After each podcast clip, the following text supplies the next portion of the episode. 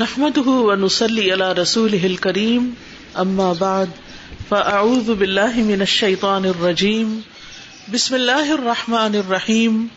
رب اشرح لي صدري ويسر لي امري واحلل عقدة من لساني يفقهوا قولي. وايوب صلى الله عليه وسلم، حين ابتلاه الله ببلاء شديد. اور ایوب علیہ السلام جب اللہ تعالی نے ان کو سخت آزمائش کے ذریعے امتحان میں مبتلا کیا فقط سلط شیطان اللہ جسدی ہی تو اللہ تعالیٰ نے ان کے جسم پر شیطان کو مسلط کر دیا۔ ابتلا ان من اللہ، یہ اللہ کی طرف سے ایک آزمائش تھی امتحان کے طور پر۔ فنف خفی جسدی ہی تو شیطان نے ان کے جسم پر پھونک ماری۔ فتق راہ قروحن عظیمتن تو اس کی وجہ سے بہت سے زخم ان کے جسم پہ پیدا ہو گئے، بہت سے پھوڑے بن گئے۔ وہ مکس مدتن طویلتن اور یہ پھوڑے بہت عرصے تک ان کے جسم پر رہے۔ جیسا کہ آپ نے قرآن مجید میں پڑھا ہوگا کہ ان کو اسکن ڈیزیز ہو گئی تھی، تو وہ ایک لمبے عرصے تک، کہا جاتا کہ اٹھارہ سال تک ان کو یہ تکلیف رہی۔ وشتد بہل بلا اور ان پر آزمائش بڑی سخت ہو گئی۔ بہت سخت امتحان تھا۔ اور اس دوران صرف ان کی جسمانی تکلیف ہی نہیں تھی۔ وہ مات اہل ان کے گھر والے بھی فوت ہو گئے۔ بچے فوت ہو گئے۔ ان کے رشتے دار فوت ہو گئے۔ کیونکہ جب انسان کسی بیماری میں مبتلا ہوتا ہے، تو کون اس کو مدد دیتا ہے؟ کون اس کا خیال رکھتا ہے؟ کون اس کی تیمارداری کرتا ہے؟ کون اس کے کام آتا ہے؟ سب سے زیادہ اس کو، اس کے گھر والے پوچھتے ہیں۔ گھر والے اس کے لیے مددگار بن جاتے ہیں۔ تب آپ دیکھیے کہ جسمانی تکلیف تو تھی ہی تھی۔ اس پر مزید یہ ہوا کہ گھر والے جو خیال رکھنے والے تھے وہ بھی فوت ہو گئے۔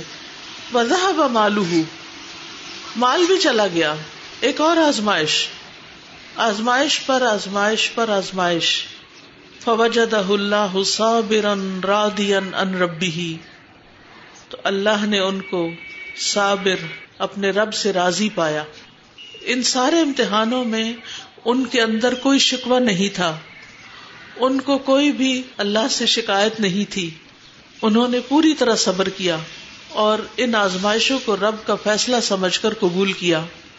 کتنی بڑی بات ہے۔ ہم میں سے کسی کو صرف چھوٹی سی کوئی جسمانی تکلیف آتی ہے تو ہائے ہائے کر اٹھتا ہے۔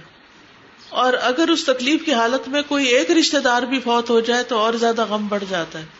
شکایتیں اور بڑھ جاتی اور اگر جاب چلی جائے بزنس ڈاؤن ہو جائے، تو پھر تو خودکشی کرنے کا خیال آنے لگتا ہے۔ ایسا ہی ہوتا ہے نا۔ بہت سے لوگ خودکشی کیوں کر لیتے ہیں؟ کہ ان کے اوپر ایک نئی دوہری، تحری آزمائش آ جاتی ہے۔ لیکن یہاں اللہ سبحان تعالیٰ ایوب علیہ السلام کو بطور مثال ہمارے لیے پیش کرتے ہیں کہ کس طرح اللہ کے اس بندے نے صبر کیا۔ اب انہوں نے ان آزمائشوں میں کیا کیا؟ کسی انسان کو پکارا؟ نہیں۔ فدا رب بہ انہوں نے اپنے رب کو پکارا۔ فکش فدر رہ تو اللہ نے ان کی تکلیف دور کر دی۔ وہ من العافیت من الحلی ول شعی ان کثیرا۔ اور انہیں آفیت کے ساتھ یعنی جسمانی صحت کے ساتھ گھر والے اور مال میں سے بھی بہت کچھ عطا کر دیا۔ ساری نعمتیں واپس آ گئی بلکہ پہلے سے بھی زیادہ آ گئی کما قال سبحان جس طرح اللہ سبحان تعالی کا فرمان ہے وہ ایوب ادنا دا رب اور ایوب علیہ السلام جب اس نے اپنے رب کو پکارا انی مسنی در کہ مجھے تکلیف پہنچی ہے وہ انت ارحم الراحمین اور تو سب سے بڑھ کر رحم فرمانے والا ہے، رحم کرنے والوں میں سے۔ فس تجبنا لہو تو ہم نے اس کی دعا قبول کر لی۔ کشف نہ بھی من در اور انہیں جو تکلیف تھی، وہ بھی ہم نے ان سے ہٹا دی۔ وہ آتے نہ اہل و مسل اور ہم نے ان کو ان کے گھر والے بھی دیے، اور بچے دیے، اور ان جیسے اور بھی معہم ان کے ساتھ۔ رحمت من ان دنا یہ سب ہماری طرف سے بطور رحمت تھا۔ وہ ذکر للعابدین اور عبادت گزاروں کے لیے ایک یاد دہانی۔ کیونکہ بعض اوقات انسان سوچتا ہے کہ میں عبادت بھی کرتا ہوں، ذکر اذکار بھی کرتا ہوں، اور اس کے ساتھ ساتھ صدقہ خیرات بھی کرتا ہوں، ہر نیکی کے کام میں حصہ لیتا ہوں، لیکن میری آزمائشیں ختم نہیں ہوتی۔ ایک کے بعد ایک آزمائش آ جاتی ہے۔ اور پھر شیطان انسان کے دل میں بسو سے ڈالتا ہے کہ تم تو ہو ہی خراب، تمہاری کوئی عبادت قبول نہیں، اور تمہارا رب تم سے ناراض ہے، اور تمہارے تو یہ حالات کبھی ٹھیک ہونے والے ہی نہیں، اور انسان کے دل میں مایوسی پیدا کر دیتا ہے۔ تو اللہ سبحان و تعالیٰ ایوب علیہ السلام کی مثال سے کیا سکھاتے وہ ذکر للعابدین، جتنے بھی عبادت گزار ہیں، ان سب کو ایوب علیہ السلام کی مثال سے سبق لینا چاہیے کہ کس طرح اللہ تعالیٰ نے ان کو صبر دیا، کس طرح انہوں نے ثابت قدمی کے ساتھ اللہ کی عبادت کی، بلکہ روایات میں آتا ہے کہ وہ پہلے سے بھی زیادہ عبادت گزار ہو گئے تھے۔ وہ کہتے تھے کہ پہلے تو مجھے گھر، بار، بال، بچے کچھ نہ کچھ مشغول رکھتے تھے۔ اب میرے پاس کچھ بھی نہیں رہا تو میں سب سے فارغ ہو گیا ہوں۔ تو اے اللہ، اب میں تیری عبادت میں اور زیادہ لذت محسوس کرتا ہوں۔ ہمیں بھی سوچنا چاہیے کہ جب تکلیف آتی ہے تو ہماری عبادت کیسی ہوتی ہے؟ کیا ہم اسی ذوق و شوق کے ساتھ عبادت کرتے ہیں یا پھر اس سے منہ موڑ جاتے ہیں؟ وَأَيُّوبَ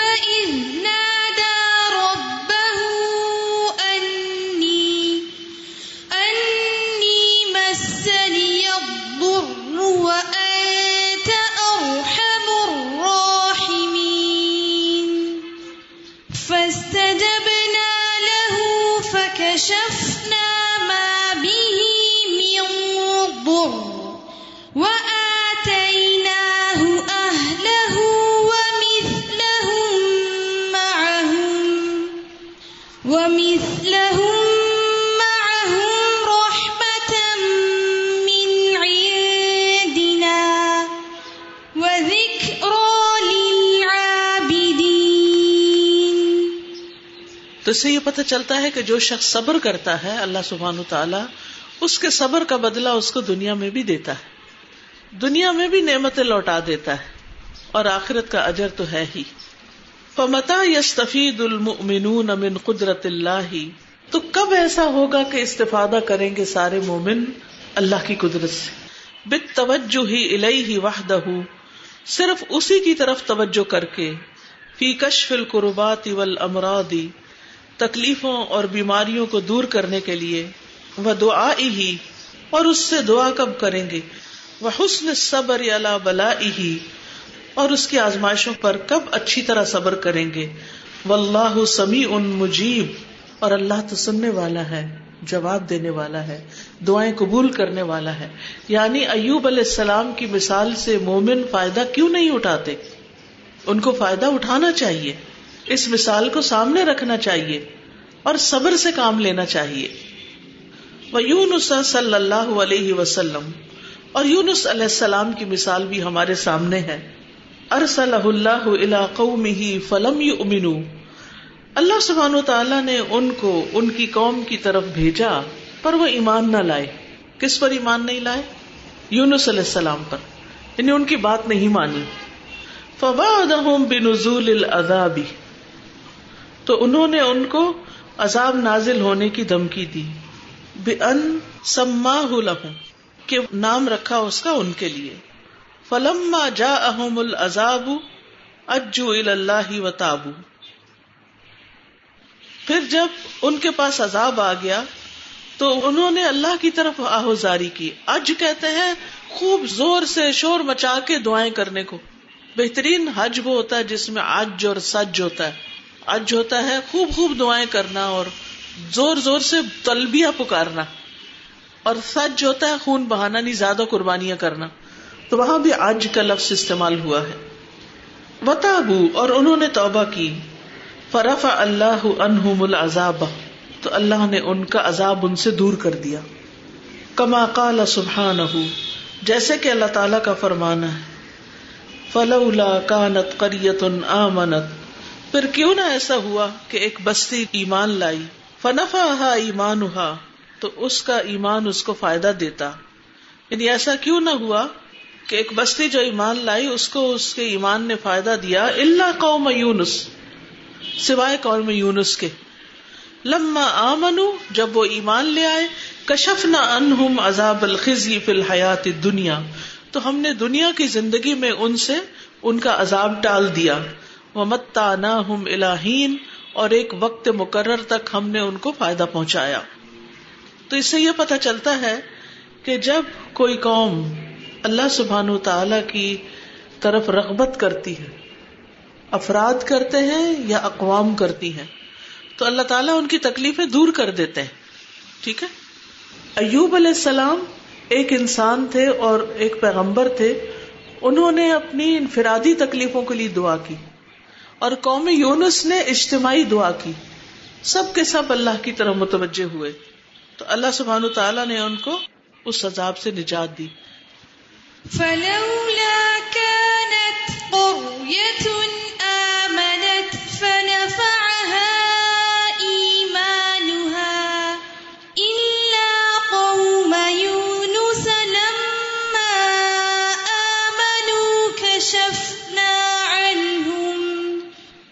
كشفنا عنهم عذاب الخزي في الحياة الدنيا، في الحياة الدنيا ومتعناهم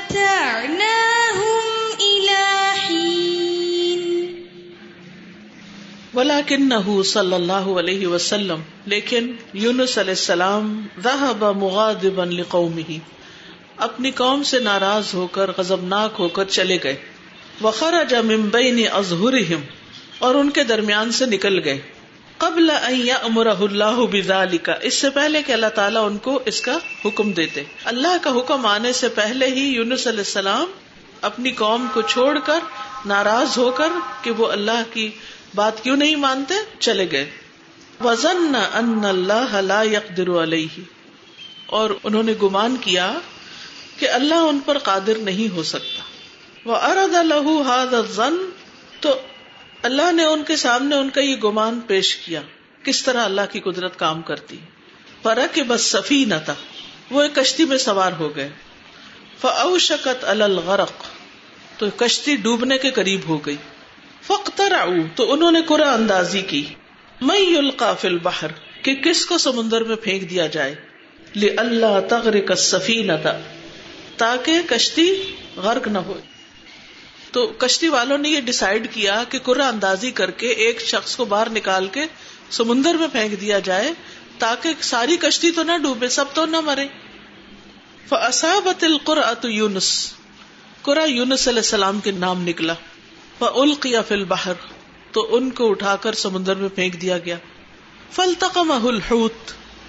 تو ان کو مچھلی نے نگل لیا۔ یہ قصہ پڑا ہوا ہے نا؟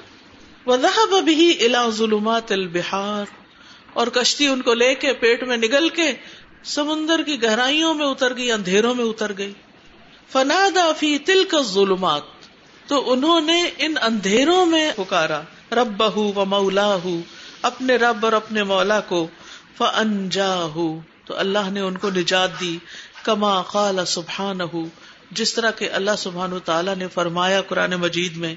وَذَنُّونِ إِذ ذَهَبَ مُغَاضِبًا فَظَنَّ أَن لَّن نَّقْدِرَ عَلَيْهِ اور ذنون یعنی یونس علیہ السلام کو ذکر کیجیے۔ جب وہ غضبناک ہو کے چل دیا تو اس نے سمجھا کہ ہم اس پہ قادر نہیں ہو سکتے۔ فنادا فی الظلمات تو اس نے اندھیروں میں پکارا۔ اللہ الہ الا انت سبحانک کہ نہیں کوئی الہ مگر تو ہی، پاک ہے تو۔ انی کنت من الظالمین بے شک میں ہی ظلم کرنے والوں میں سے ہوں۔ میں نے اپنی جان پہ ظلم کیا، تو ہر عیب سے پاک ہے۔ فاستجبنا لہو، تو ہم نے اس کی دعا بھی قبول کر لی۔ ونجیناہ من الغم، اور ہم نے اس کو غم سے نجات دی۔ وَكَذَلِكَ نُنْجِ الْمُؤْمِنِينَ، اور اسی طرح ہم مومنوں کو نجات دیتے ہیں۔ یعنی اگر باقی مومن بھی اسی خلوص کے ساتھ اللہ تعالیٰ کی انہی صفات کا ذکر کرتے ہوئے یہ آیت کریمہ پڑھتے ہیں اللہ کو یاد کرتے ہیں تو اللہ تعالیٰ ان کے غم بھی دور کر دے گا۔ چونکہ یہ زندگی امتحان ہے، اس لیے ہم میں سے ہر ایک کو کبھی نہ کبھی کچھ نہ کچھ امتحان سے، تکلیف سے، مشکل سے واسطہ پڑتا ہی رہتا ہے۔ ہم سب جانتے ہیں۔ اس وقت ہم پریشان ہو جاتے ہیں۔ ہم کبھی اس کے پاس جاتے ہیں، کبھی اس کے پاس جاتے ہیں، کبھی اس کو کہانی سناتے کبھی اس کو مسئلہ بیان کرتے ہیں۔ اور ہم کہتے ہیں کہ ہمیں کوئی اس کا حل بتا دیں۔ حالانکہ حل کس کے پاس ہے؟ اللہ کے پاس ہے۔ مچھلی کے پیٹ میں یونس علیہ السلام کی مدد کرنے والا کون تھا؟ صرف اللہ۔ انہوں نے بس دعا بہت خلوص سے مانگی تھی۔ جب لوگ میرے پاس آتے ہیں اور پریشانی بتاتے ہیں تو میں ان کو کہتی ہوں، اللہ تعالیٰ سے یہ دعا کریں۔ یہ تو ہم مانگتے ہی رہتے ہیں۔ مانگنے کا حق ادا نہیں کرتے۔ ایسے مانگے جیسے یونس علیہ السلام نے مانگی تھی۔ ایسے مانگے جیسے ایوب علیہ السلام نے مانگی تھی۔ ایسے مانگے جیسے نو علیہ السلام نے مانگی تھی۔ ہمیں دعا مانگنی نہیں آتی۔ یا بعض اوقات ہم دعا مانگتے تو اس میں اخلاص نہیں ہوتا، دھیان ہی نہیں ہوتا۔ اس میں وہ آہو زاری، وہ تڑپ نہیں ہوتی۔ تو اللہ تعالیٰ غافل دل کی دعا نہیں سنتا۔ ہم آئے کریمہ کیسے پڑھتے ہیں وظیفے کے طور پہ؟ بس گٹلیاں پھینکتے جاتے ہیں، پھینکتے جاتے ہیں۔ کبھی اس کے کپڑے دیکھتے ہیں، کبھی چھت کو دیکھتے ہیں، کبھی اس کو دیکھتے ہیں، کبھی باہر سے کون آیا، اس کو دیکھتے ہیں اور سمجھتے ہیں کہ آیت کریمہ پڑھا جا رہا ہے۔ ختم ہو جائے گا، ایک لاکھ چالیس ہزار دفعہ پڑھ لیں گے تو مسئلہ حل ہو جائے گا۔ اور ایک لاکھ چالیس میں سے ایک دفعہ بھی کسی نے رو کے نہیں اس کو پڑھا ہوتا۔ اور پھر جب مسئلہ حل نہیں ہوتا، پھر ہم کہتے ہیں کہ کوئی فائدہ نہیں ذکر کرنے کا۔ اپنی غلطی نہیں دیکھتے کہ ہم نے کہاں کوتا کی۔ دین کو برا بلا کہنے لگتے یہ ہمارے سامنے بہت بڑی مثال ہے کہ ایک کلمے کی بنیاد پر اللہ سبحان تعالیٰ نے ان کو مچھلی کے پیٹ سے نکالا، سمندر کے اندھیروں سے نکالا اور مچھلی نے لا کر ان کو ساحل پہ اگل دیا۔ اللہ نے ان کو زندہ بچا لیا۔ ورنہ وہ مچھلی کے پیٹ میں گھل جاتے جیسے باقی کھانا گھل جاتا ہے۔ اور یہاں اللہ تعالیٰ ہم سب کو ایک خوشخبری سنا رہے ہیں۔ وہ کزا علی کا ننجل مومنوں کو ہم ایسے ہی نجات دیں گے۔ باقی مومن بھی سن لیں۔ ان کو بھی اسی طرح فائدہ ہوگا۔ اوپر جیسے کہا نا وکر للعابدین۔ تو یہاں کیا فرمایا؟ ننجل مؤمنین تو جب کوئی پریشانی ہو، تکلیف ہو، تو دل لگا کے آئے کریمہ پڑھے ٹھیک ہے؟ وَذَنُّونِ إِذْ ذَهَبَ مُغَاضِبًا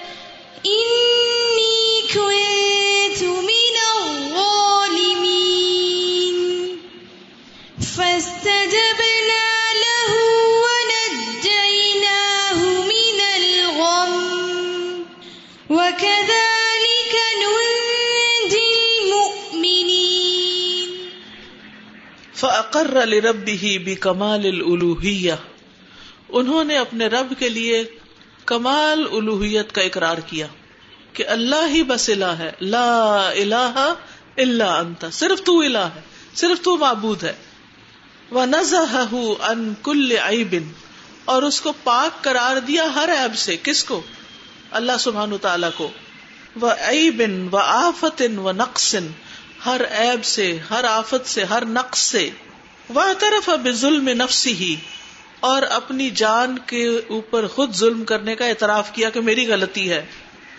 وہ جنایت اور اپنی غلطی کا۔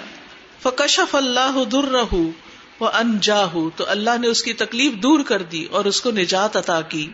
وہ کدال یون المنین اور اللہ تعالیٰ اسی طرح مومنوں کو نجات دیتے ہیں۔ وفی ہاضا وعد و بشارت الکل مومن۔ اس میں ہر مومن کے لیے ایک وعدہ ہے اور ایک بشارت ہے، خوشخبری ہے گڈ نیوز ہے۔ وقع فی شدت و غم، جو کسی غم یا تکلیف میں مبتلا ہو چکا ہو۔ ان اللہ تعالی سیون جی ہی منہا، کہ اللہ سبحان و تعالی ضرور اس کو اس مصیبت سے نجات دے گا، اس سے نکالے گا۔ وہ یکشف ان در رہا علی ایمان ہی کما فعل بیونس۔ اور اس سے اس کی تکلیف کو اس کے ایمان کی بدولت دور کر دے گا جس طرح اللہ تعالیٰ نے یونس علیہ السلام کے ساتھ کیا۔ سب سے پہلی چیز یہ کہ اپنی غلطی کو ایڈمٹ کرنا ہے۔ سب سے اگر ہم معافی تو اس وقت مانگیں گے جب اپنی غلطی کو مانیں گے۔ جی ہاں۔ جب اپنی غلطی کو مانیں شابش گے۔ توبہ جو ہوتی ہے وہ اپنی غلطی ماننے کے بعد ہوتی ہے۔ سب سے پہلے اپنی غلطی ماننی چاہیے کہ میرا قصور ہے۔ ہم غلطی کرتے بھی ہیں تو پھر کہتے ہیں پتا نہیں کون سی غلطی پہ پکڑ ہو گئی ہے۔ اپنی غلطیاں ہی ہم کو نظر نہیں آتی۔ یہ جہل مرکب ہے کہ اپنی غلطی سے بھی لا علم ہونا یعنی اپنی لا علمی سے بھی لا علم ہونا۔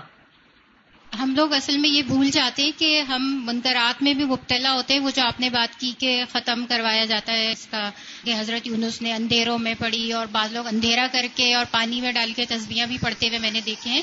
تو وہ سب کچھ چل رہا ہوتا ہے حلال حرام کا فرق لوگوں کو پتہ نہیں ہوتا بے پردگی اور بے حیائی بھی عروج پر ہوتی ہے اور پھر وہی کہ ہم اللہ سے کمپلین کر رہے ہوتے ہیں کہ اس کے کلام میں یہ پڑھا تھا اتنی دفعہ لیکن وہ کام ہوا نہیں تو وہی بات ہے کہ اللہ کی ذات پہ کامل بھروسہ اور پھر اپنے اپنے غلطی اور قصوروں کو بھی معافی۔ توبہ گناہوں کو چھوڑنا یہ بھی بڑا ضروری ہوتا ہے السلام علیکم ورحمۃ اللہ وبرکاتہ۔ وعلیکم السلام۔ اس کے اندر انہوں نے لکھا ہے کہ ان کے ایمان کی بدولت اللہ تعالیٰ نے ان کو جی ہاں۔ کیا۔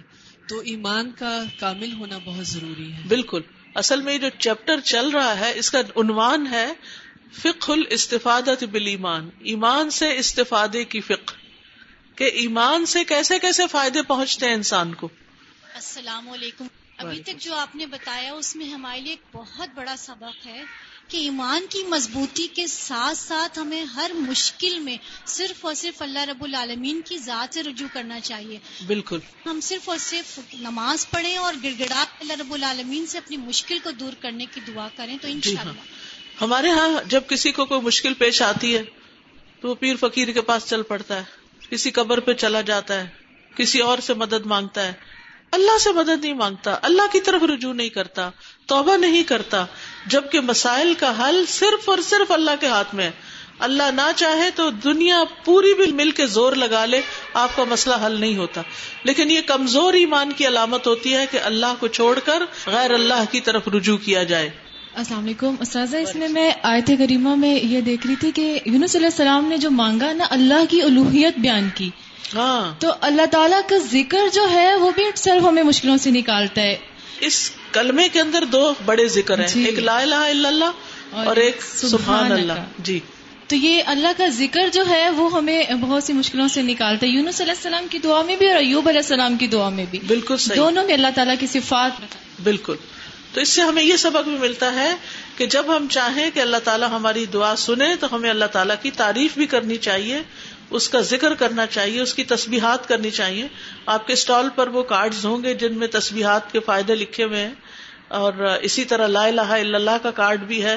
اس میں لا الہ الا اللہ پڑھنے کے فوائد بھی لکھے ہوئے ہیں، جو صحیح احادیث سے ثابت ہیں۔ تو ہمیں ان مسنون طریقوں کو مسنون وظیفوں کو اختیار کرنا چاہیے کہ جس سے ہماری مشکلات حل ہوں۔ السلام علیکم۔ وعلیکم السلام۔ استاذہ یہ پیج ایٹ ون ایٹ پر جو لاسٹ لائن ہے و عن کل عیبن و آفتن و نقصن جی ہاں۔ تو یہ آفتن میننگ سمجھ میں نہیں آئے آفت آفت ہوتی ہے نا۔ تو اللہ کو پاک۔ یعنی کہ اللہ سبحان تعالیٰ کو کسی قسم کا کوئی عیب کوئی ایسی پریشانی کوئی تکلیف کچھ بھی لاحق نہیں۔ ہر چیز سے مبرہ ہے۔ جزاک بھیا و زکریہ صلی اللہ علیہ وسلم۔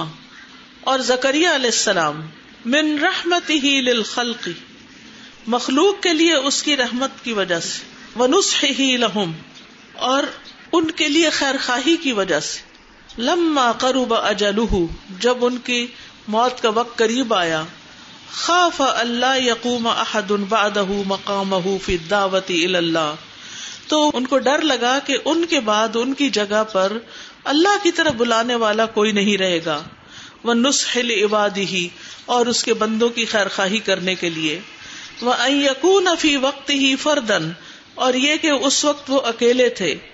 ولا یخلف من یشفا و اللہ مقام بھی اور نہیں تھا کوئی جو ان کا خلیفہ بنتا یا ان کی جانشینی کرتا یعنی جو اس کی سفارش کرتا اور اس کا مددگار ہوتا جس کام کو وہ کر رہے تھے۔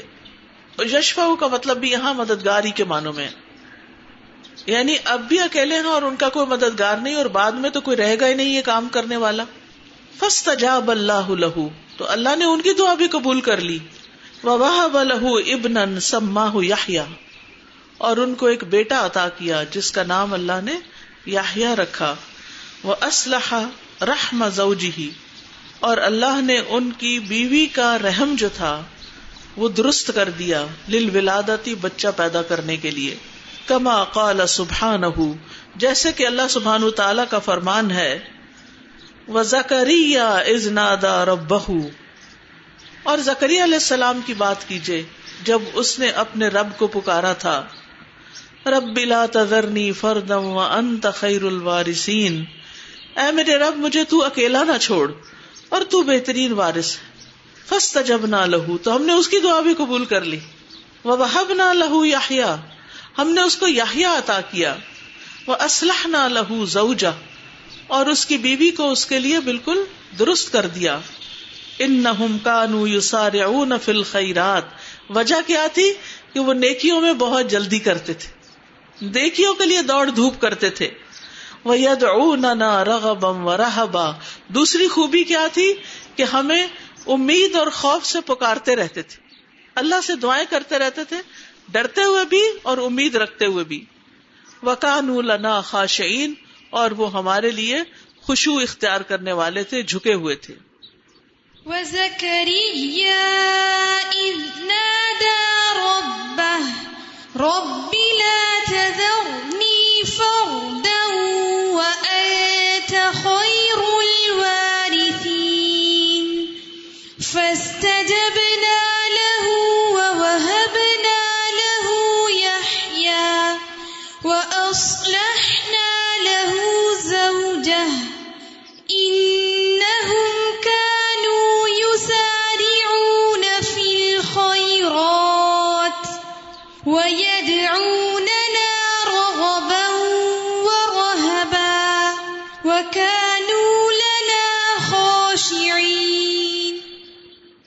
مریم ابنت عمران، اور عمران کی بیٹی مریم علیہ السلام اللہ کی حفظت فرجہا من الحرام، جس نے اپنی شرمگاہ کو حرام سے بچا کے رکھا وہ من الحلال، بلکہ حلال سے بھی۔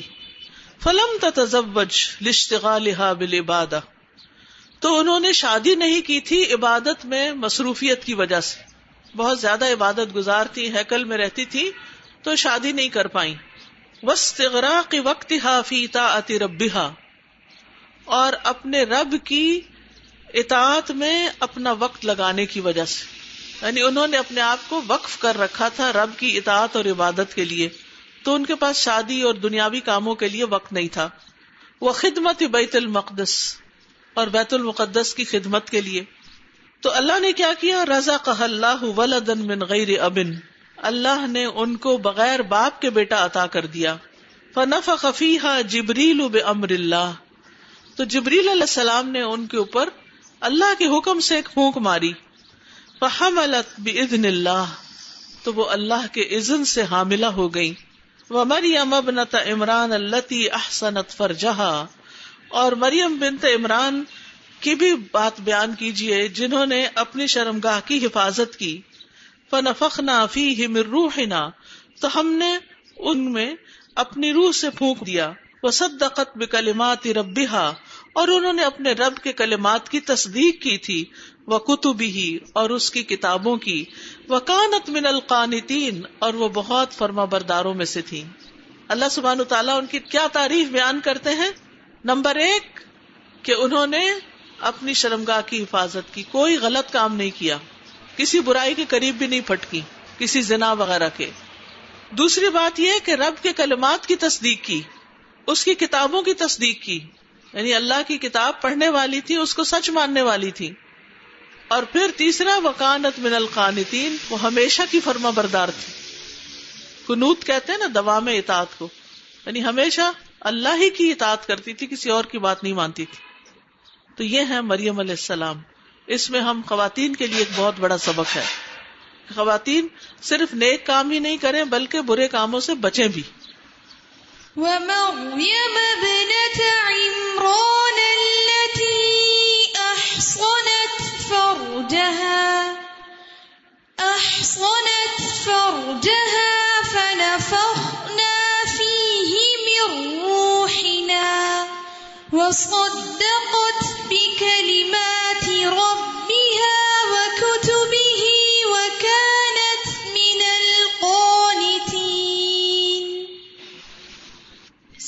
علیکم ورحمۃ اللہ۔ اس میں مطلب پورا سب کی چھوٹی چھوٹی جو آپ سٹوری بتا رہی ہیں مطلب اپنا جائزہ لینا صبر امتحان ہوتا ہے یہ سب مطلب آپ تکلیفوں میں اپنی کیسی عبادتیں کرتی ہیں؟ مطلب اپنا جائزہ لینا بہت لازمی ہے۔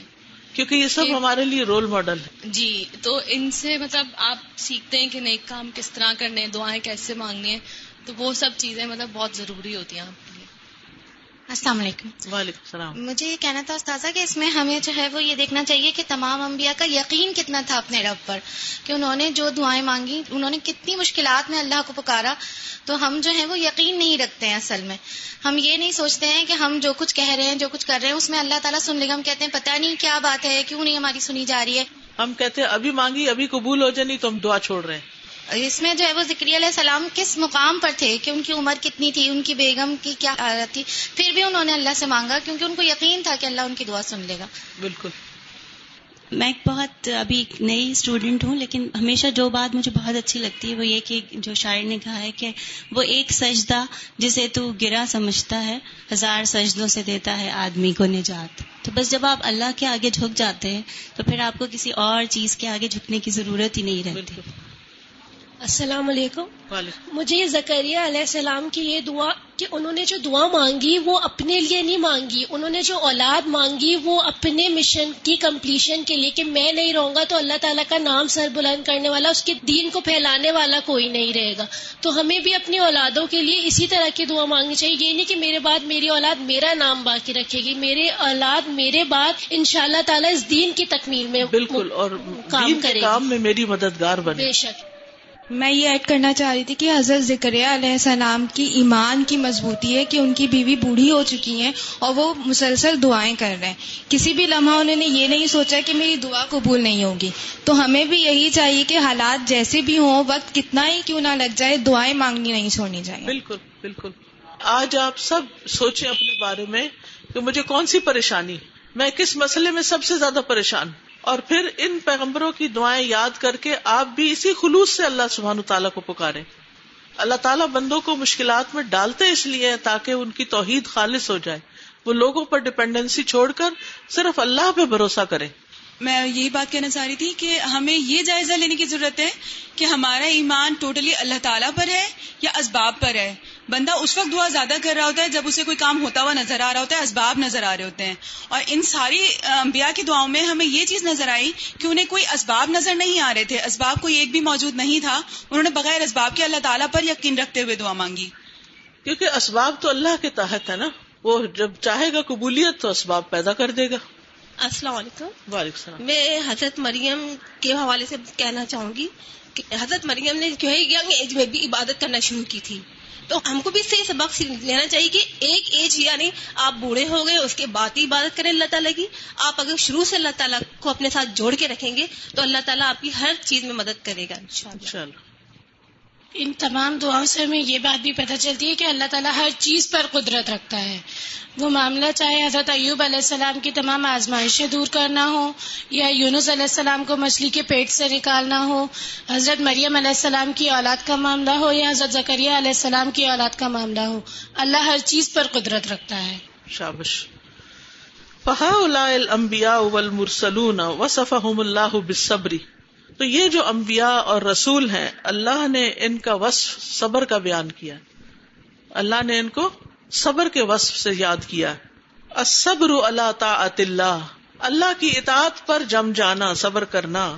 وہ صبر ان معصیت اللہ۔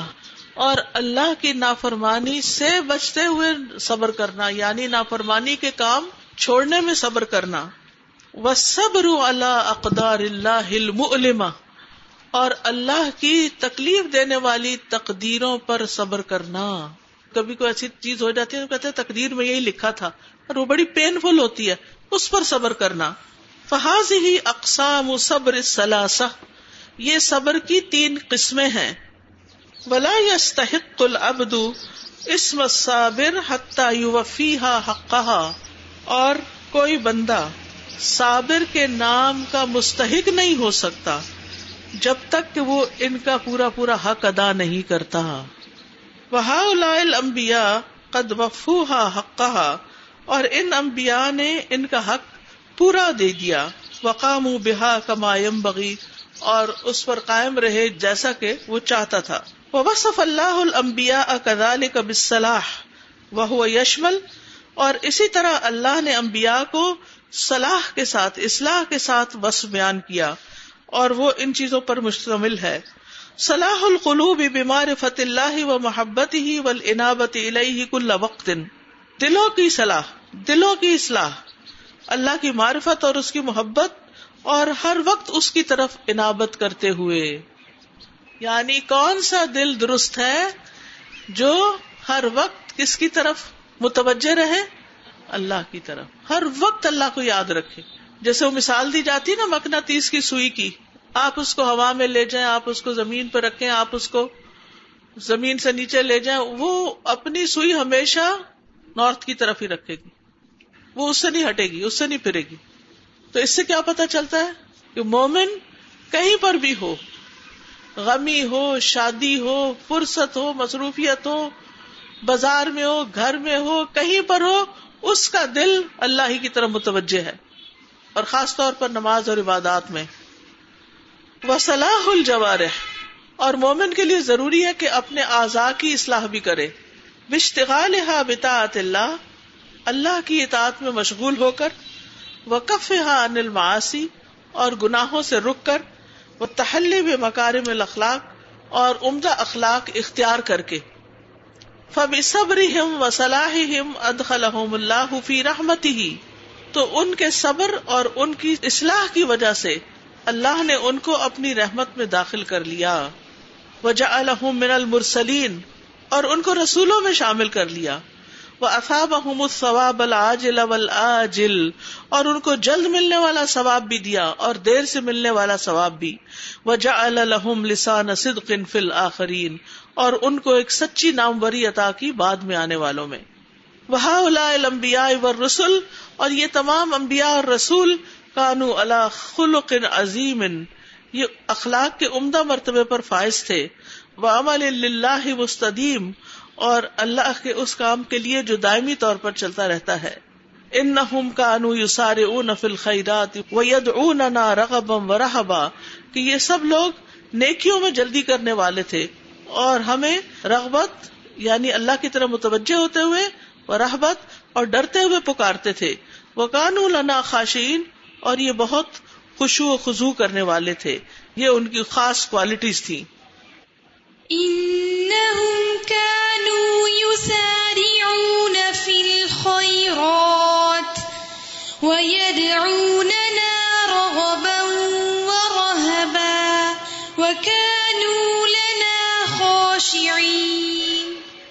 فکل مخلوق لا ينفع ولا يضر الا باذن اللہ ساری کی ساری مخلوق نہ فائدہ دے سکتی ہے اور نہ نقصان دے سکتی ہے، مگر اللہ کے عزن سے۔ سبحان اللہ، یہ اگر ہمارا یقین ہو جائے تو ہم آزاد ہو جائیں بہت سے غموں اور فکروں سے۔ ہم کبھی اس سے ڈرتے ہیں، کبھی اس سے ڈرتے ہیں، کبھی اندر کے مسئلوں سے، کبھی باہر کے۔ کبھی عزت بے عزتی سے، کبھی اولاد سے، کبھی مال سے، کبھی مال اور جان کی کمی سے، صحت کی خرابی سے۔ تو بات یہ ہے کہ کچھ بھی نہ بگڑ سکتا ہے اور نہ ہی آپ کو مل سکتا ہے، مگر یہ کہ اللہ چاہے۔ ول اشیا و معیت الشیا الا تنفا چیزیں اور چیزوں کا ساتھ ہونا فائدہ نہیں دیتا۔ بل اللہ اللہ وحدہ لا شریک لہو بلکہ جو فائدہ دیتا ہے وہ اللہ ہی اکیلا ہے، جس کا کوئی شریک نہیں۔ وہی دراصل نفع دیتا ہے۔ فنجتا حتیٰ یقون اللہ معنا۔ تو ہم خوب جد و جہد کریں گے حتیٰ کہ اللہ ہمارے ساتھ ہو۔ وہ اداکان اللہ معنا، اور جب اللہ ہمارے ساتھ ہو جاتا ہے فمان احتاج الا غیر ہی ابدن تو ہم اس کے سوا کسی اور کی ضرورت بھی محسوس نہیں کرتے۔ ورنہ بہت سے لوگ زندگی میں یہی شکوا کرتے رہتے ہیں کہ ہم تنہا ہو گئے، ہم اکیلے ہو گئے، کوئی پوچھتا نہیں ہمیں۔ سزا تینوں دعاؤں کے بارے میں کہ ہم اللہ تعالیٰ کے ناموں اور اس کی صفات کا وسیلہ دے کے اللہ سے مانگ سکتے ہیں۔ تو مطلب تینوں دعاؤں میں جو انبیاء نے مانگا نا کہ اللہ رحم کرنے والا ہے، وہ بہترین وارث ہے۔ اور زکری علیہ السلام کی جو دعا تھی نا، اس میں میں یہ دیکھ رہی تھی کہ اتنی جامع دعا، ربی لا تذرنی کہ اللہ مجھے اکیلا نہ چھوڑنا۔ آج بہت سے لوگ اولاد ہونے کے باوجود تنہائی کا شکار ہیں۔ تو اولاد ہونے کے بعد بھی ہمیں یہ دعا مانگنی چاہیے کہ اللہ ہمیں تنہا نہ چھوڑے وہ بہترین ماری بالکل صحیح کہا آپ نے۔ استاد جو زکریہ علیہ السلام کی دعا میں آپ نے ترجمہ کیا وہ نیکیوں کے لیے دوڑ دھوپ کیا کرتے تھے۔ تو مطلب یہ کہ ہمیں جو ہے وہ اسٹرگل کرنی چاہیے نیکیوں کو ڈھونڈنا چاہیے۔ سیل لگی ہوئی ہوتی ہے سبھی پہنچ جاتے ہیں۔ لیکن نیکیوں کے لیے جو ہے وہ ٹائم نہیں ہوتا ہمارے پاس۔ تو اس کے لیے کہ سنت بھی ہے نبی علیہ السلام کی۔ تو یہ ضرور کرنا چاہیے ورنہ تو نیکیاں آپ کے سامنے سے گزر جاتی ہیں آپ کو پتہ بھی نہیں چلتا۔ بالکل صحیح ہے۔ نیکیاں بعض اوقات ہماری جھولی میں ہوتی ہیں اور ہم رکھ کے بیٹھے رہتے ہیں۔ وہ کام نہیں کرتے۔ موقع ہوتا ہے پوزیشن ہوتی ہے فیسلٹیز ہوتی ہیں۔ لیکن اپنی سستی کے مارے ٹال مٹول کی وجہ سے۔ یہاں پر حضرت مریم علیہ السلام کی بات میں جو یہ بیان کیا ہے کہ وہ حافظات فرجہ من الحرامی و بل من الحلال۔ یعنی وہ حرام اور حلال دونوں کی حفاظت کرتی تھی جبکہ جی۔ آج ہم ان معاملات پر اکثر یہ آبجیکشن اٹھاتے ہیں یا انہیں چکروں میں پڑے رہتے ہیں کہ آیا یہ حلال ہے یا حرام ہے۔ اور ہر ممکن کوشش ہماری یہ ہوتی ہے کہ یہ کسی طرح سے حلال ہو جائے اور ہم اس کے اوپر چل جائیں چاہے وہ پردہ ہی کیوں نہ ہو۔ بالکل۔ السلام علیکم۔ وعلیکم السلام۔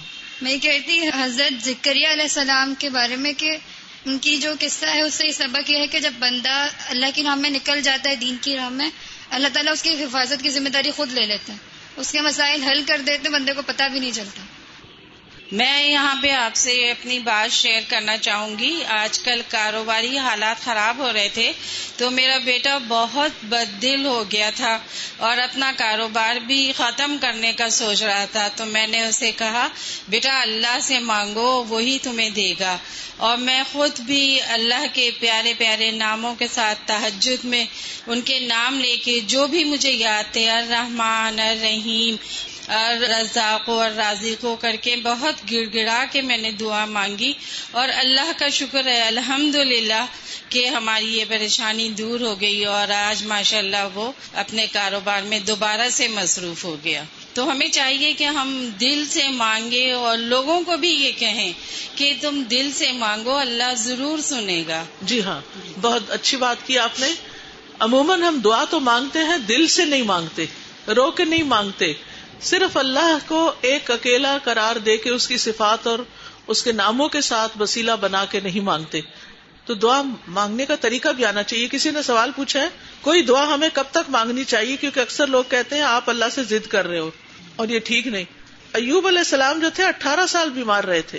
تو یہ تو نہیں کہ انہوں نے دعا مانگی نہیں ہوگی، لیکن یہ ہے کہ ایک دن ہوتا ہے دعا قبول ہونے کا، اور جتنی آپ مانگتے رہتے ہیں وہ ساری عبادت لکھی جاتی۔ یہ کبھی بھی نہیں سوچنا چاہیے کیونکہ اللہ تعالیٰ کو دعا کرنا پسند ہے اور چھوڑنا ناراضگی کا باعث ہے۔ میں یہ کہنا چاہتی یہ جو تھوڑی آپ نے بات کہی ہے، اسی کے آگے کہ دعا مانگنے کے ساتھ تکلیفوں میں جو صبر کی بات کی وہ بہت متوازن رویے کی ڈیمانڈ کرتا ہے اصل میں۔ کہ جب آپ کے پاس تکلیف آئی ہے تو بے صبرے ہو کے نہیں مانگنا ہے۔ مطلب ایک چیز ہوتی ہے نا کہتے کہ لپٹ کے مانگنے والی چیز جو ہوتی ہے مانگے بالکل بچوں کی طرح اللہ سے مانگے لیکن اس میں ایک توازن ہونا چاہیے۔ مطلب ایمان اپنی جگہ قائم رہے صبر اپنی جگہ قائم رہے اور مانگنا جو ہے وہ اپنی جگہ رہے۔ بالکل۔ اور دوسری بات یہ کہ ہم بعض اوقات سوچتے ہیں کہ مانگنا صرف بڑی بڑی تکلیفوں کی صورت میں آتا ہے یا صبر بہت بڑی بڑی تکلیفوں میں آتا ہے۔ جب نبی کریم صلی اللہ علیہ وسلم نے کہا کہ جب تمہیں جوتے کا تسمہ بھی چاہیے تو تم اپنے رب سے مانگو۔ بالکل۔ اور دوسری چیز یہ کہ حضرت علی رضی اللہ تعالیٰ نے کہا تھا کہ میں نے اپنے رب کو اپنے ارادوں کے ٹوٹنے سے پہچانا۔ تو مجھے یہ بات بڑی اپنی عملی زندگی میں محسوس ہوتی ہے کہ بعض اوقات بہت ہم پلاننگ کر چکے ہوتے ہیں۔ اب میں نے گیارہ سے بارہ بجے تک میں نے یہ کام کرنا ہے اس کے بعد مجھے یہ کرنا ہے اس کے بعد یہ کرنا ہے۔ تو اس طرح میرے سارے کام بیلنس ہو جائیں گے۔ لیکن جب ہم کرنے لگتے ہیں تو ہمارے آگے اتنی ہرڈلس آتی ہیں چھوٹی چھوٹی باتیں ہوتی ہیں چھوٹے چھوٹے کام ہوتے ہیں ہمارے ڈسٹرب ہوتے ہیں اور ہم ذہنی طور پہ منتشر ہو جاتے ہیں۔ تو اس وقت مجھے بہت بڑی یہ بات لگتی کہ مطلب حضرت یونس علیہ السلام نے جب مچھلی کے پیٹ میں مانگی تھی اتنی بڑی چیز تو میں اگر یہ چھوٹی چھوٹی چیزیں مانگوں گی تو اللہ تعالیٰ مجھے کیوں نہیں دیں گے؟ بالکل۔ تو وہ اپنی چھوٹی چھوٹی چیزوں کے لیے بھی اللہ کے آگے ہاتھ پھیلائے یہاں تک کہ یقین کریں میں یہاں پروگرام میں پہنچنے کے لیے بہت ولنگ تھی۔ لیکن ابھی آنے سے آدھا گھنٹہ پہلے بھی مجھے لگ رہا تھا میں نہیں پہنچ سکوں گی۔ لیکن میں ایک لمحے کو پھر پلٹ کے آئی میں نے کہا نہیں اللہ تعالیٰ مجھے جانا ہے میرا دل چاہ رہا ہے مجھے جانا ہے وہاں پہنچ رہا ہے۔ اور آپ یقین کریں کہ لمحوں میں سب کچھ مطلب پھر اللہ تعالیٰ دے دیتے ہیں کروا دیتے ہیں بالکل۔ السلام علیکم۔ میں یہ کہنا چاہتی ہوں کہ جب ہم اپنے رب سے خلوص کے ساتھ دعا کرتے ہیں تو اللہ تعالیٰ ظاہری اسباب نہ ہونے کے باوجود بھی اسباب بنا دیتے ہیں۔ کیونکہ میرے ساتھ بھی کئی بار یہ معاملات ہو چکے ہیں۔ اللہ تعالیٰ سے ہم اگر گڑ گڑا کر دعا کریں تو وہ ہماری ضرور سنتا ہے۔ کیونکہ اللہ تعالیٰ نے فرمایا نا، حدیث قدسی ہے کہ اللہ اپنے بندے کے گمان کے ساتھ ہے۔ وہ جیسا اس کے ساتھ دعا کرے گا، وہ انشاءاللہ ویسے ہی اس کی دعا قبول کرے گا۔ وہ معیت اللہ تکون معنا بثلاثت اشیاء۔ اور اللہ کی معیت کہ اللہ ہمارے ساتھ ہے یہ تین چیزوں سے حاصل ہوتی ہے۔ نمبر ایک، اجتماع القلوب، دل کا جمع ہونا یعنی اللہ کی طرف متوجہ ہونا۔ العمل لوجہ اللہ، عمل صرف اللہ کے لیے کرنا، خالص اللہ کے لیے۔ یقون العمل اللہ طریقت رسول اللہ صلی اللہ علیہ وسلم۔ اور یہ کہ عمل رسول اللہ صلی اللہ علیہ وسلم کے طریقے پر ہو۔ تین چیزیں کون سی ہیں؟ دل کا مجتمع ہونا یکسو ہونا، خالص اللہ کے چہرے کے لیے عمل کرنا، کوئی صدقہ خیرات ہو یا کوئی نماز ہو، کچھ بھی، اور تیسرا یہ کہ سنت رسول صلی اللہ علیہ وسلم کی پیروی کرنا۔ وہ اب حسب یقین اللہ و اللہ قدرت ہی و نصرت ہی تکون معیت معنا۔ اور اللہ پر یقین کے مطابق اس کی قدرت اور مدد پر جتنا یہ زیادہ یقین ہوگا، اتنی ہمیں معیت حاصل ہوگی، اللہ کا ساتھ حاصل ہوگا۔ کما قال نبی صلی اللہ علیہ وسلم ابی بکر لا تحزن ان اللہ معنا. جیسے نبی صلی اللہ علیہ وسلم نے ابو بکر رضی اللہ عنہ کو غار سور میں کہا تھا، غم نہ کرو، اللہ ہمارے ساتھ ہے۔ کتنا یقین تھا۔ حالانکہ دشمن سر پہ پہنچ گئے تھے، لیکن یقین تھا کہ اللہ بچائے گا۔ اللہ نے بچایا، اللہ اپنے بندے کے ساتھ اس کے گمان کے مطابق ہوتا۔ ہے تو دعا میں یقین کا ہونا بھی بڑا ضروری کہ یہ تو اللہ تعالیٰ ضرور سنے گا۔ یہ نہ سوچے شیطان وسوسہ دلا یہ نہیں تمہاری دعا قبول ہو تمہاری تو کبھی قبول ہی نہیں ہو سکتی۔ اس خیال کو دل سے نکال دیں۔ لا تحزن ان اللہ معنا۔ فحفظه اللہ سبحانہ۔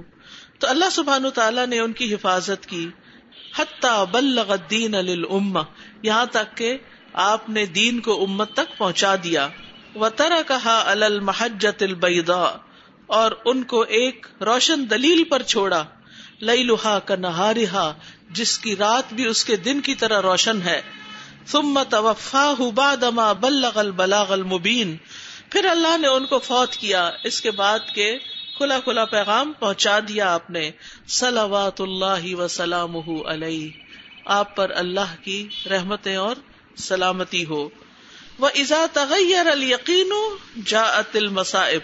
اور جب یقین بدل جاتا ہے تو مصیبتیں آ جاتی ہیں۔ وہ نقصت اطاعت اطاعت کم ہو جاتی ہے۔ فقط یوسل المر و یرا ان سلا تلا تحجب ان طلب الرزق۔ و ان سلا تحجب ان طلب الرزق۔ اس طرح کے انسان نماز پڑھ رہا ہوتا ہے اور سوچ رہا ہوتا ہے یہ نماز کی وجہ سے میرے رزق کا وقت کم ہو رہا ہے یعنی کمائی کا وقت کم ہو رہا ہے۔ نماز میں میرا بڑا وقت چلا جاتا ہے اور دعا مانگنے میں بڑا وقت لگ جاتا ہے۔ یہ آپ دیکھیے کہ ہم جب نماز پڑھتے ہیں تو کس طرح؟ ہم سارے کام کرتے ہیں، دل لگا کے، دلچسپی سے ریلیکس ہو کے۔ اور جب نماز کا وقت آتا ہے، اذان ہوتی ہے تو ہم کہتے ہیں، بس میں دو منٹ میں ابھی آئی۔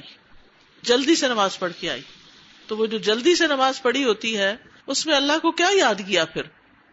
فلوقیل الح تسلی و تدخل الجنت کالا نام اگر اس سے کہا جائے کہ تم نماز پڑھو اور جنت میں داخل ہو جاؤ تو کہے گا ٹھیک ہے۔ ولاقیل اللہ تسلی و اللہ یرزق اور اگر کہا جائے کہ تم نماز پڑھو اور اللہ تمہیں رسک دے گا کالا حاضہ مشکل کہے گا یہ تو بڑا مشکل۔ صرف نماز پڑھنے سے تھوڑی رسک ملتا ہے۔ وہ لدا کا یترک السلاد اسی لیے وہ نماز چھوڑ دیتا ہے۔ وہ یش تغل طلب رسک اور وہ رسک کی طلب میں لگ جاتا ہے۔ وہ ہوا یتلو اور وہ پڑھتا بھی ہے یہ آیت۔ وسطین بصبر وسلات صبر و نماز سے مدد لو۔ وہ انہا لکبیرت اللہ الخاشعین اور بے شک وہ بہت بھاری ہے، مگر خوشو کرنے والوں پر نہیں۔ یعنی یہ آیت بھی پڑھتا ہے، لیکن اس پر عمل نہیں کرتا۔ آیت کیا کہتی ہے؟ نماز سے مدد لو رسک طلب کرنے پر، نہ کہ نماز چھوڑ کے۔ لیکن شیطان الٹی پٹی پڑھاتا ہے۔ واستعينوا بالصبر والصلاة وإنها لكبيرة إلا على الخاشعين. فما احر المؤمنین بالاسطفادة من قدرت اللہ کتنے زیادہ لائق ہیں اس کے کہ مومن اللہ کی قدرت سے استفادہ کریں۔ ومن خزائن اللہ اور اللہ کے خزانوں سے فائدہ اٹھائیں۔ بال ایمان اول اعمال فی دنیا والآخرہ۔ ایمان اور اعمال صالحہ کے ساتھ دنیا میں بھی فائدہ اٹھائیں اور آخرت میں بھی فائدہ اٹھائیں۔ اللہ من مشمر الجنہ۔ سنو، کون ہے جو جنت کی طرف کمر کس لے؟ شمیرا کا مطلب ہوتا ہے پنڈلیوں سے کپڑا اٹھا لینا۔ جب کسی کام کے لیے انسان تیار ہوتا ہے نا ریڈی ہوتا ہے، تو کیا کرتا ہے؟ اپنے کپڑے سمیٹ لیتا ہے تاکہ دوڑ سکے۔ اللہ من منافس فل فدا سنو، کون ہے جو کمپیٹ کرے فضیلت کے کاموں میں اور نیک امال میں؟ اللہ من مسار ان الخیرات۔ سنو، کون ہے جو نیکیوں کی طرف دوڑ لگائے؟ اللہ من مشتاق ان القصور والحور۔ سنو، کون ہے جو شوقین ہو محلات اور حوروں کا؟ یا حسرتن العباد۔ ہائے افسوس بندوں کے حال پر۔ مادا علم و مادا جہلو کیا انہوں نے جانا اور کیا نہ جانا؟ و مادا غیا اور کیا انہوں نے نقصان کر لیا؟ ولو انہم فعلوا ما یعزون به اگر وہ وہ کر لیتے جس کی انہیں نصیحت کی جاتی ہے۔ لکان خیر الحم و اشد تثبیتا۔ تو وہ ان کے حق میں زیادہ بہتر ہوتا۔ اور ان کے قدم جمانے میں زیادہ شدید ہوتا۔ وہ عید اللہ ملدنا اجرن عظیما اور تب ہم ان کو اپنے پاس سے اجر عظیم عطا کرتے۔ ولہدینا ہم سرات مستقیما اور ہم ان کو سرات مستقیم کی ہدایت دیتے۔ وَلَوْ أَنَّهُمْ فَعَلُوا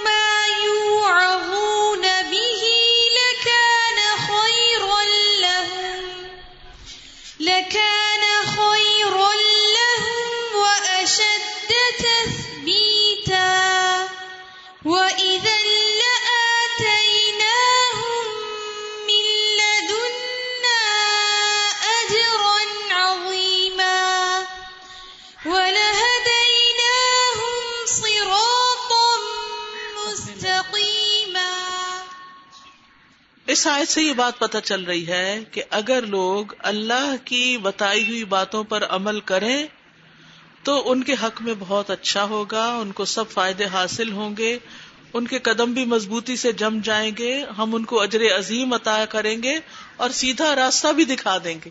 لیکن یہ ساری نعمتیں کب اور کس کو ملیں گی؟ جو اللہ کی طرف سے آئی ہوئی نصیحت کو قبول کر لے۔ ان کل بن فل عالم اجمع لو جمع نہ ہو اگر ساری دنیا کا سونا ہم جمع کر لیں۔ لکانا ادنا اہل الجنہ ان دہ مسلح اشر مرات۔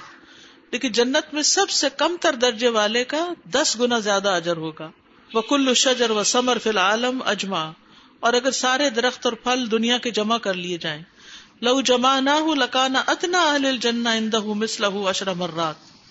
تو جنت میں سب سے نچلے درجے والے کے پاس ساری دنیا کے درختوں اور پھلوں کے مقابلے میں دس گنا اس سے زیادہ ہوگا اس کے پاس وہاں۔ یہ اجر کس کا ہے؟ جو سب سے نچلے درجے پہ جنت کے۔ تو جو اوپر والے درجوں کے ہیں ان کے تو پھر اجر کا کیا ہی شمار۔ وفل جنت شجرت یسیر الرا کی بفی ذلحا میں عامن جنت میں ایک ایسا درخت ہے جس پر ایک گھڑ سوار سو سال تک اس کے سائے میں دوڑتا رہتا ہے، چلتا رہتا ہے۔ الجواد المزمر سری ایک نہایت تیز پھرتیلے، تیزی سے دوڑنے والے گھوڑے پر۔ ولا یکتوہا اور وہ اس سائے کو کراس نہیں کر سکتا، کاٹ نہیں سکتا۔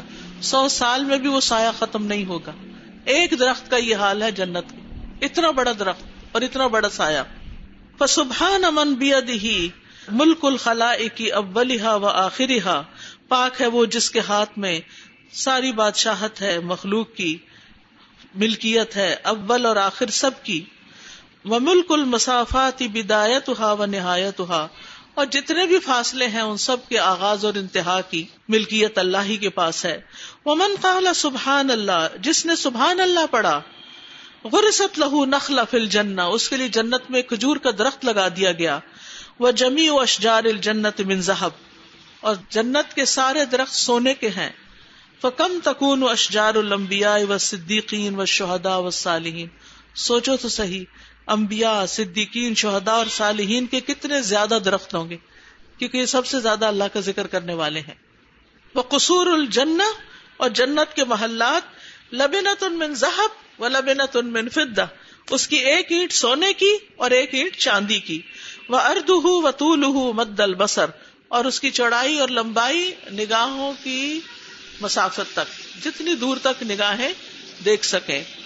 وہ منسل کل یومن اس نتئی اشرت اور جو ہر روز بارہ رکت سنت راتبہ پڑھ لے، بن اللہ لہو قصرن فل جنا تو اللہ اس کے لیے جنت میں ایک محل تیار کر دے گا، بنا دے گا۔ فضا صلاح سنتن کاملتن کم یقون لہو قصر من ذہب اور اگر کوئی شخص سارا سال یہ بارہ سنتیں ادا کرے تو اس کے کتنے محلات ہوں گے وہاں پر؟ پھر جنت میں کوئی بور کیسے ہوگا؟ جس کے پاس اتنے معلوم کہ سال کے ہر دن ایک نئے محل میں جا کے رہے۔ دنیا میں تو یہ خواہشیں پوری نہیں ہو سکتی۔ کہ آپ چاہیں کہ آج آپ سعودی عرب چلے جائیں، کل آپ دبئی چلے جائیں، پرسوں آپ لندن چلے جائیں، پھر آپ سنگاپور چلے جائیں، ایک دن یہاں، ایک دن وہاں، نہیں ہو سکتا۔ اور اگر کوئی آپ کے پاس تیز تیارہ بھی ہو، تو آپ اتنے تھک جائیں گے، برا حال ہو جائے گا کہ کچھ بھی انجوائے نہیں کر سکیں گے۔ کیونکہ آپ کی کیپیسٹی نہیں یہاں پر۔ چاہے کتنی تیز رفتار سواریاں تیار کر لیں، لیکن ہم خود اتنے تیز نہیں۔ ہماری اسپیڈ اتنی تیز نہیں کہ ہم ان سب چیزوں سے اس طرح فائدہ اٹھا سکیں۔ ولو جمع نہ جمی بھی فت دنیا اگر ہم ساری دنیا کا سونا جمع کر لیں وہ جمی ذہب اللہ ذیفی جنات لمبیا و صدیق و شہدا و صالحین اور وہ سارا سونا بھی جو انبیاء کو جنتوں میں دیا جائے گا، صدیقین شہدا اور صالحین کو۔ وہ جمع نامہ محمد صلی اللہ علیہ وسلم من الذهب۔